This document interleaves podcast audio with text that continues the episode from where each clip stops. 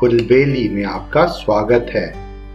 यहाँ आप सुनेंगे बाल कहानियाँ, इतिहास के रोमांचक किस्से और हमारी संस्कृति से जुड़ी मज़ेदार बातें। मैं हूँ आपका होस्ट ज्ञानेश और आज मैं लेके आया हूँ अकबर बीरबल का एक मज़ेदार किस्सा, जिसका नाम है मूर्खों की सूची।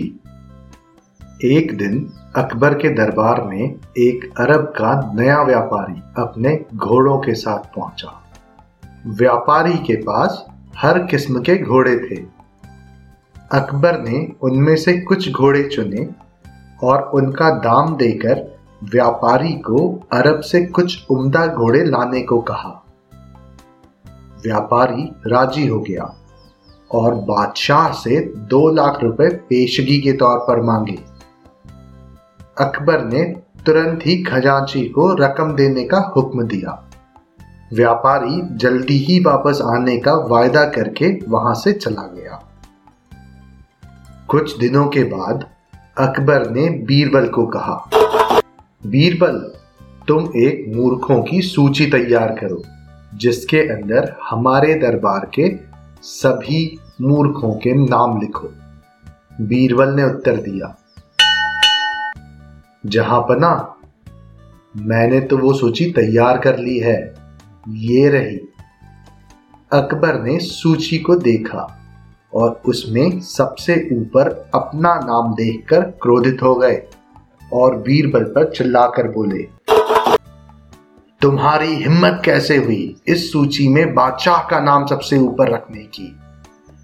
बीरबल ने धैर्यतापूर्वक जवाब दिया बादशाह, आपने पिछले सप्ताह व्यापारी को दो लाख रुपए बिना सोचे समझे दे दिए। वो एक नया व्यापारी था, जो पहली बार हमारे दरबार में आया था। क्या पता वो व्यापारी घोड़े लेकर आएगा या नहीं?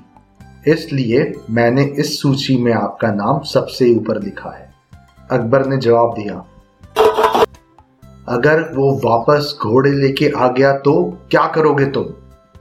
बीरबल ने उत्तर दिया। तो मैं आपका नाम काट के उसकी जगह व्यापारी का नाम डाल दूँगा। बीरबल की बात सुनकर अकबर थोड़ी देर सोच में पड़ गए और फिर वो मुस्कुरा के बीरबल से बोले, तुम सही कह रहे हो बीरबल, हमसे गलती हो गई है। इस कहानी से हमें ये सीख मिलती है कि हमें अपने सारे निर्णय सोच समझ कर लेने चाहिए।